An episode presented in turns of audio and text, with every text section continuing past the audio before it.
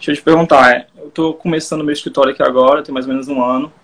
Eu queria, queria uma dica sua é, para uma ação comercial, uma negociação, que você acha que não pode faltar é, numa negociação com o cliente. No teu caso, Luiz, você tem um desafio maior, porque você é um empreendedor contábil novo, você é um contador que recém começou a, empreender, e você é novo de idade, que é um desafio que eu também vivo, e hoje não, não sou mais tão novinho, mas no início, quando eu comecei, era muito difícil. Como fazer as pessoas confiarem em mim se tenho menos idade do que elas? É um desafio real, cara. É, a área da contabilidade, ela parece um pouco nessa, nessa parte, um pouco com a área da medicina, né? Imagina, se você está lá num, num, problema, você precisa fazer uma cirurgia, está com problema no estômago. Tem dois médicos, um médico de cabelo, cabelo branco e um médico novinho. Qual, qual médico você tende a escolher? Cara, é, acho que é, vai muito pela, pela idade, sim. Você vai achar que eu tenho referência, tem mais é, preparo. A gente tem uma tendência, o nosso comportamento padrão, ele tem uma tendência de achar que idade significa mais conhecimento, mais experiência. Então, Exato. a nossa tendência é a gente querer o mais experiente. Quando muitas vezes o mais novo é muito mais atualizado, porque ele estu, estu, estudou mais, ele está mais atualizado com as novas técnicas, com os novos remédios, com os novos procedimentos.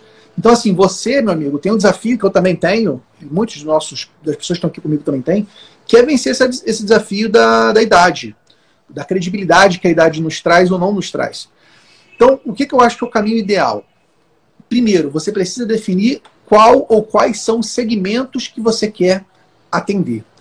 E isso pode, no, no, primeiro, no, primeiro, momento, gerar um incômodo. Pô, Pedro, eu estou aqui prezando de clientes, você está me falando para restringir meu número de clientes, para eu segmentar. Cara, o que vier, eu tô, tô desesperado. O que vier, veio, eu estou aceitando. Só que o que eu tenho para dizer para você é o seguinte, Luiz: se você não se especializar e ficar muito bom em um segmento ou em algum grupo de segmentos, vai ser difícil você provar para esse teu cliente que vale a pena ficar com você. Para você vencer a tua dificuldade, esse obstáculo que nós temos da idade, você vai ter que passar a seguinte mensagem: Cara, eu sou novo, mas eu sou foda no que eu faço. Tá aqui a prova.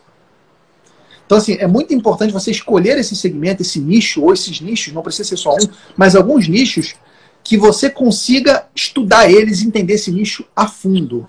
Entender esse nicho a fundo não só da parte da, da dos nossos serviços contábeis, que aí é tributação, folha de pagamento e demonstrações contábeis. Isso aí é o básico. Você conhecer a fundo do negócio entender como é que funciona as compras dele, de que, que tipo de fornecedor ele compra, para que tipo de cliente ele vende, quais são as maiores dores desse empresário. Porque quando você segmenta e escolhe isso com, e você se prepara, você fica alguém mais irresistível. Eu falo, caramba, esse cara entende muito do meu segmento.